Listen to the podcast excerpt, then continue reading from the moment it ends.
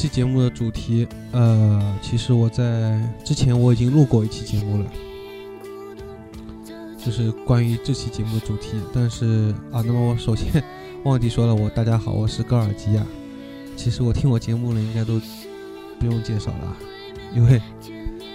啊，废话少说，还继续继续。那么就是我之前有录过一期，啊，录过几期了，关于这期节目呃主题会谈到的。呃，那么这次又等新录了，而且现在已经是四点五十九分了，五点钟了，天亮了，鸟也叫了，我还在录节目，我觉得有点疯狂啊。嗯，其实是上期节目呢，呃，是录完以后，就是现在是继续录下去的。我是把几期节目分分开来做了，其实但是录是一起录的，现在脑子有点昏头转向了。因为其实我早就想把新节目早点放出来，但为什么没有放呢？那就是抑郁症，呃，最近有严重的抑郁。那么抑郁又来自于哪里呢？怎么样解决这个问题呢？这就是我们这期节目要讲的一个话题了。嗯，首先呢，就是会讲一下抑郁来自于哪里。嗯，我觉得可能抑郁很多方面原因了，那无非就是。感情，还有是工作，还有家庭，嗯，也就是说到通俗点，就是钱、爱情，呃，爸爸妈妈，可能还有其他的，啊，主要是这三个方面。那么你发现，你会发现，你哪怕听再多好听的音乐，看再多好看的电影，吃再多好吃的东西，啊。可能还有穿很好看的衣服啊，呃，工作上也很顺利啊，但你可能就是为什么不开心呢？哎，这就是我们一直想问的一个问题，而且自古至今，我相信很多人都在追寻这个答案，嗯，包括我在内，对吧？最近抑郁症已经到了非常严重的地步，以至于前段时间博客也不更新了，那么。网站也不更新了，电台也停下来了，完全，完全就是说都停止了。但我觉得，就其实也是种内心不够强大，因为我觉得真正，其实这个东西是没有任何人能帮得了你的。我一直很怀疑心理医生的存在。那么，除了弗洛伊弗洛伊德他用精神分析来解决这个问题以外，我觉得至今其他一些。呃，你去找一个心理医生倾诉，当然也是一种办法，但是我觉得都解决不了实质性的问题，包括接下来产生的失眠症，对吧？你有抑郁导致失眠症，然后你睡不着觉，你去吃失眠药，吃任何靠任何药物治疗，当然了，药物是有效的，但是同时失眠，呃，失眠以后你去吃这些药物，会让你更加的进行恶性循环，会导致你精神上的不愉快。因为，呃，特别是治疗，包括治疗抑郁症的本身的药物，嗯，它可能会让你，它其实就是让你变傻了，因为让你就是不去想这些事情了，但会让你那个，会感觉好像就是这种傻傻的快乐，傻傻的不去想这些问题，所以会让你开心了，但是同时会导致由此而在这基础上建立的一个家庭。因为我觉得，就是你做你在任何艺术上的成就，或者你在工作上获得的一种肯定，各方面的一种获获得，一种满足感，可能都无法和真正的和你真正的跟你喜欢的人在一起的这种。所代替，所以我我直到现在有一个感悟，一个人生的领悟吧。就我觉得，其实你一个如果一个家庭或者你自己的在感情方面，在特别是爱情方面，如果能有很稳定的，你有个固定的、很长期的伴侣的话，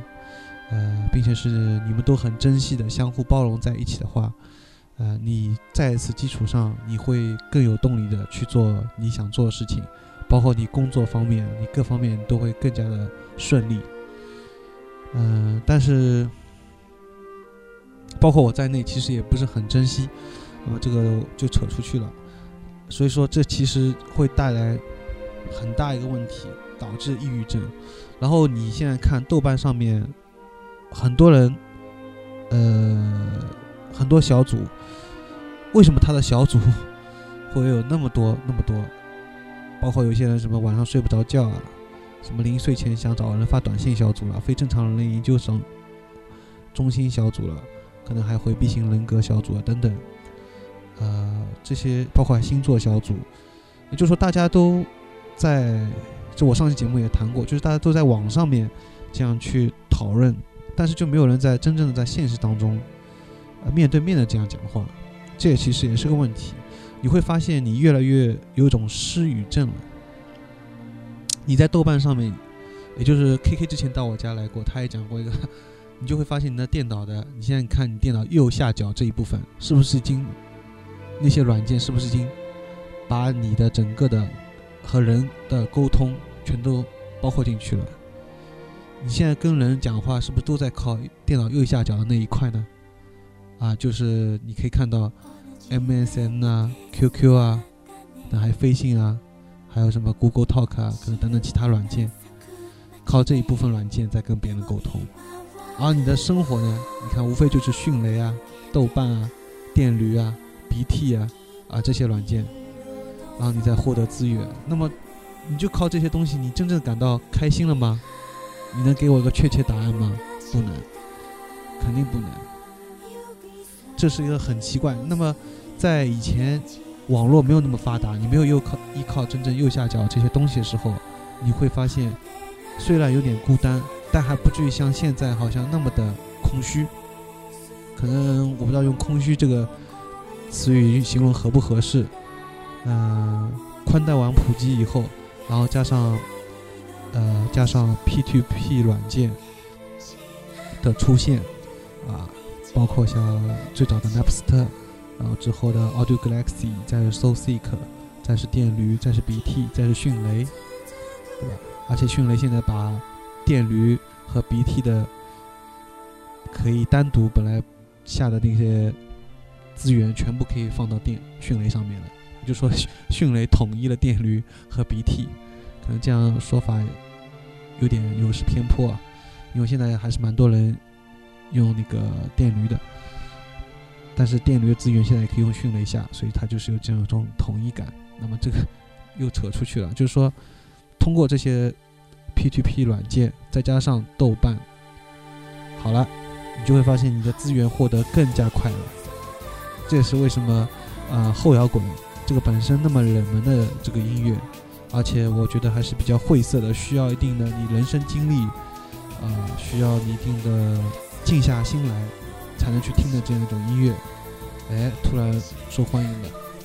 那么普及了，这也是靠这些 P2P 软件和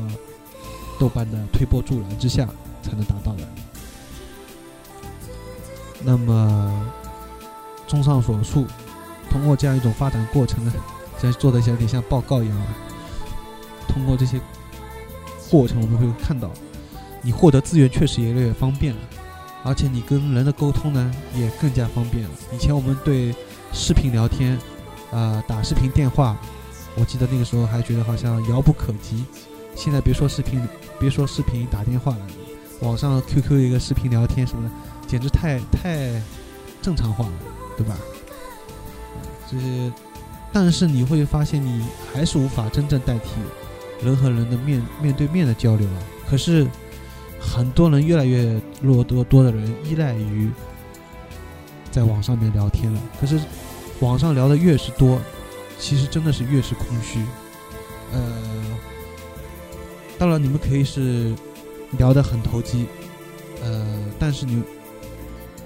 有很多人就是不想见面，也不是说不想见面，就是说。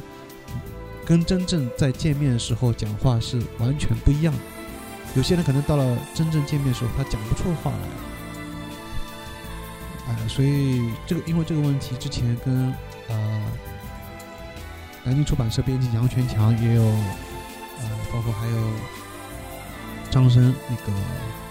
同济大学教授对吧？跟他们两个都也聊过。像他们两个人，因为我现在基本上通过网站啊什么的了解到，大部分人还是听众也好看网站这些人也好，大部分现在还都是比较低龄化的，从高中到大学，主要是这个年龄群体，而且呃，像应该说不，且不谈比我大的吧，就跟我同年龄的都没有。啊，呃，而且是八五年以后的。那么最早做网站的时候，那块认识人是八二年，八二年到八五年，哎之间，就是八二、八三、八四这样这一块。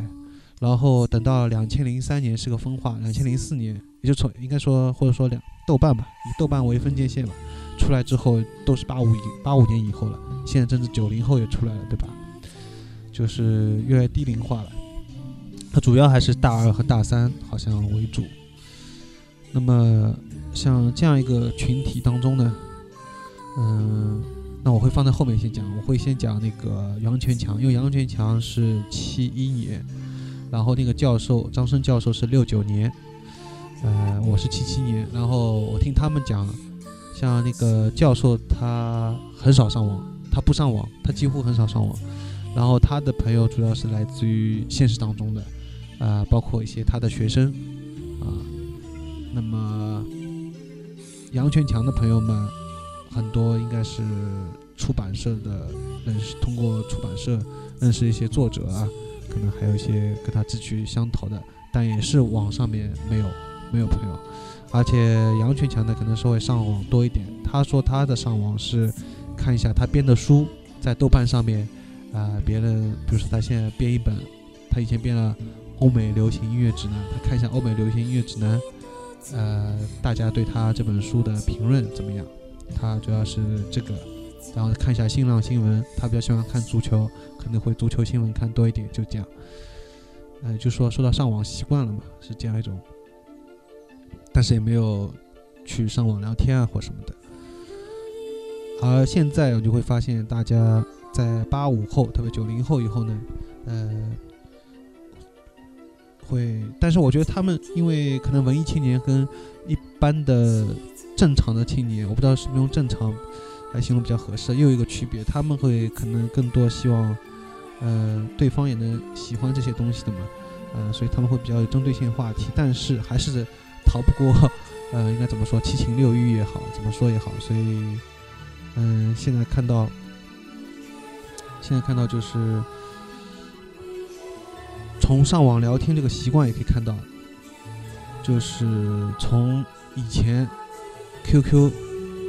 和 M MSN，因为 QQ 的话，哎，我这期节目变成从抑郁症聊到上网聊天了，因为我自己上网现在上实在太厉害，所以可能会讲一下。也就是说，这期节目变成两个主题，一个是啊抑郁症，还有一个就是上网聊天这样。或者说上网习惯，你上网做什么，对吧？呃，这两块内容在一起讲了，因为我觉得上网也是导致抑郁症的一个比较大的一个原因。我不知道大家有没有发现了，你一旦上网以后，你什么事情都做不了了。哎，前段时间就在因为我的谷，我现在用 Google Reader 嘛，在 Google Reader 里面看到是是故乡，啊不是故乡，哎对，好像是哎还是李佳，他们在采访当中就提到。每天不能第一件事不能打开电脑，一打开电脑一上网就什么事情都不能做了，就是粘在那里了。所以就是这样，所以倡导我这节目倡导大家每天呃戒戒戒网能戒个两个小时或三个小时，留点时间先做些其他事情，然后再开电脑，包括睡觉之前。呃，留个三个几个小时，把电脑关掉，去看点书吧。我这样说，我等一下自己再给自己打打耳光一样，因为自己都没有这样去做到。嗯，包括阿笑之前也讲过，他说如果现在给你一个选择，让你给你去一个地方，呃，保证呃一一个月不上网，然后给你发一万块的工资，干不干？然后后来他又要他又说。呃，现在是不一定保证一个月发一万块，可能要过三个月、过半年以后再每个月给你一万块，然后让你去那个去个地方，那里就是不能上网，其他没有什么要求，你干不干？他后来再把条件放放宽，啊，不是放宽，应该怎么说？他又给出一个假设，他说现在给你去那个地方待一年，然后是会给你十万，对吧？但是这十万要在这你待完一年以后再给你，而且也不一定保证能给你。然后你问你愿不愿意去那个地方？所以我觉得他这个想法在今年年初，应该是两月份还是一月份，忘了。他在对他在那时候跟我讲的时候，那个时候我还是比较犹豫。现在觉得他其实这个想法是非常有道理的，因为你会发现，其实你每天在下那么多资源，你根本没有时间去看，对吧？就变成个搬运工。你在疯狂下载的同时，只是满足了一下你的收藏欲。你会知道啊，这些东西你会说啊，这些东西其实都是我想看想听的，呃，我只是先把它呃藏起来，过一段也不说藏起来，先放一段时间，嗯，因为我现在是要看做的事情太多，要看的东西太多了。但你发现你在上网在干嘛？你在下载的时候，你同时还在聊天，还在豆瓣上东看西看，你把这些时间全都浪费掉了。而到后面你硬盘也撑满了，你这时候你不得不再去看了。所以我觉得其实有刻录机也不是一个很好的事情，它让你就是不断的下载在刻，不断下载在刻，根本就因为你不用担心了嘛，然后你更加纵容你不去看那个东西了。其实确实是一种很不好的一种习惯了，而且还有就是什么，因为给你的选择太多了，导致你无法深入的去看，反复的看一样东西。像以前，你想想，你听磁带，你买盘磁带，你好不容易，对吧？零用钱也不多，在那个时代，就就九十年代的时候，你好不容易买盘磁带，你肯定会反反复复的听，啊，包括细细的这种欣赏它的那个磁带里面的内页，都是一种享受。然后听很长时间以后，你再去买盘新磁带，包括把磁带，呃，复制，就是会做一些做一些复制的。功能再送给朋友或者借给朋友听，对吧？一颗磁带可能流传很多人。我记得那时候印象很深刻，我在九七年读大专的时候，那时候买张信哲的那个《真的爱你》那盘磁带，我买好以后，当时在寝室里面，因为寝室里面大家都很喜欢听张信哲，然后我把这个磁带拿出来放，放了以后，然后大家因为那时候流行沃克曼嘛，然后我听完。这个人说我要听，他拿去放在他沃克曼听，听听完以后，那个人又拿去放在他的沃克曼里面听，就是一盘子带会经过很多人的手，而且会放在，因为我们那时候有收音机嘛，我们道谁带了一个收音机，然后放在寝室里面，大家每天晚上啊在寝室里面就这样听，觉得真的，这才是真正的一种 share 音乐分享啊。而现在呢，因为你实在太方便了，而且太多了，就是说。像 MySpace 啊，Last 点 FM 啊，这种也是推波助澜。它同时也这样可能又说到是不是音乐分享了，又是另外一个话题，都融在一起了。就是太太多了，而且就是太方便了。包括再冷门的地下音乐、再前卫、再再先锋音乐都很容易，而且很快，又又很新，因为它又不断层出不穷，就导致你根本没办法信心的静耐耐心的静下心来去听完一张专辑了，就是而且反复去听。很多人，我相信很多人就是下载完以后，连压压缩包都来不及解，这点是有事实证明的。因为我前段时间在跟那个糖水年糕，也就是二零四六的老板，其中一个老板，在跟他聊天的时候，他就说他经常去那个的，哎，是那个叫什么的 Silent Blue 啊，The Silent 呃 The Silent Ballet 啊。是这个网站，他经常去这个网站看一些后摇的资讯，然后他就去作为一种标准，去下了很多后摇滚的，包括还有一些金属的专辑嘛。他也说就是 来不及，连压缩包都来不及进。所以，嗯，就说呃，就所所谓的，就像张生说的，他现在互联网让你不仅资源爆炸，而且获获得一种就是，嗯。娱乐致死的一种状态了，包括还有一种就是全民娱乐，全民娱乐，然后娱乐致死，大家都已经是狂处于一种狂欢的状态了，处于一种很狂、很狂、很狂欢的状态来获得获得你喜欢的东西。所以呢，嗯，该怎么说呢？就是在这样一种环境之下，你精神上面的享受等于是面很广。虽然只有音乐、电影，啊，可能文学现在不知道到底有几个人能静下书、静下心来看书啊。就说电影和音乐这两块。然后电影里面音乐又分很多种嘛，然后大家就是在这两块里面一下子爆炸以后，却很少有人真的静下心来，导致浮躁，然后再导致你导致该怎么说呢？就是我想说的，就是在这样一种大满足的前提下，一种就是吃撑 吃撑了的前提下，你仍然感到不开心。还是不开心，就是因为它就是让你倾向于宅的可能性了。因为以前你比如说我要去，我还有个借口，我说哎我到你家，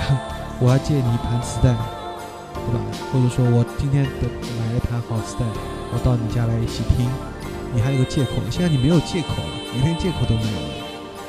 嗯，然后大家就是在家里面，你可以一个人完成。很多事情了，包括找资源这个事情，你一个人就可以完成了。呃，而且相信现在大家家里都有宽带网，电脑配置也不会差到哪里去。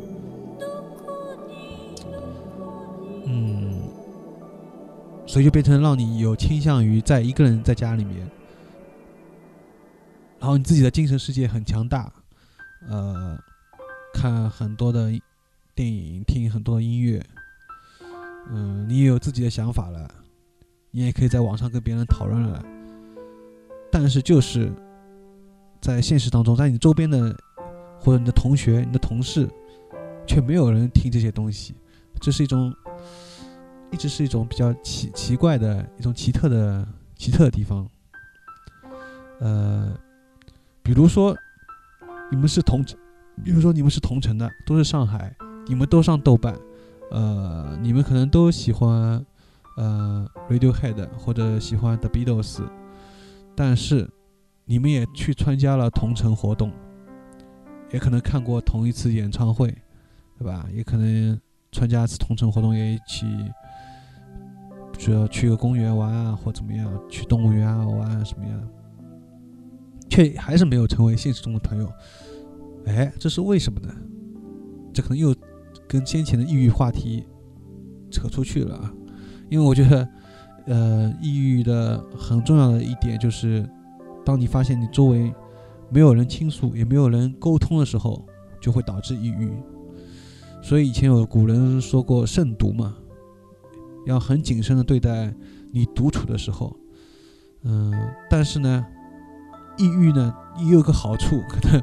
它会，如果你在创作方面。呃，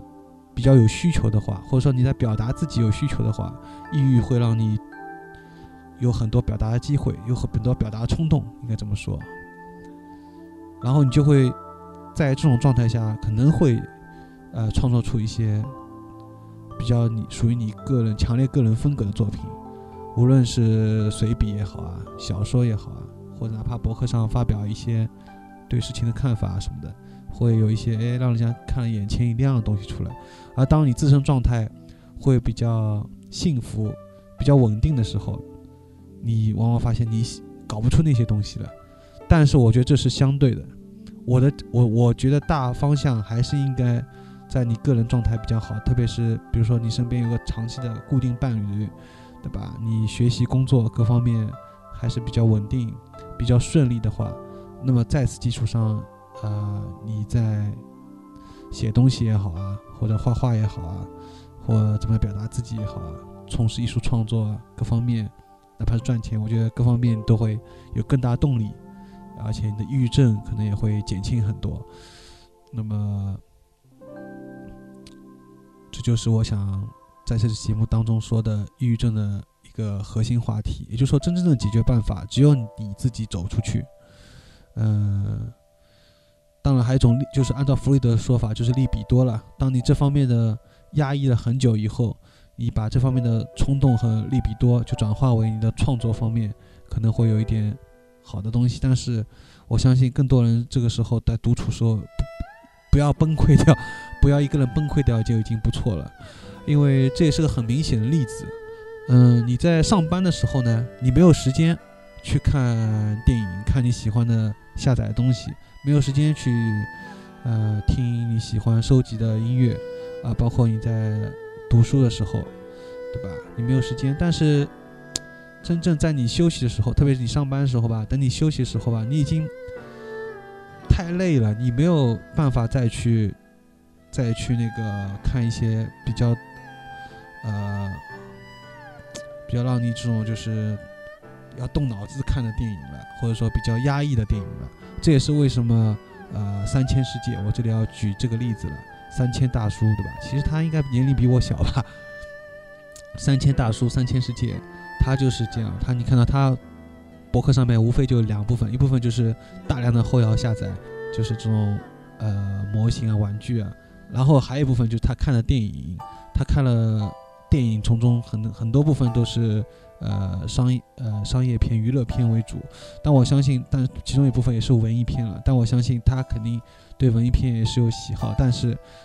作为一个上班实在太累了，回到家里以后，对吧？还有小孩子啊什么。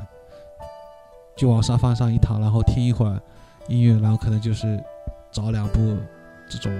娱乐性比较强的电影在看。这其实就是我上期节目当中提到，呃，为什么那么多豆瓣的首页推荐的呃电影和音乐还是会集中在一些新新片和娱娱乐为主的这种这种片子上面的原因所在了。真正那些关注人性方面，呃，可能比较压抑的片子。真正聊的呃推荐的不是相对来说不是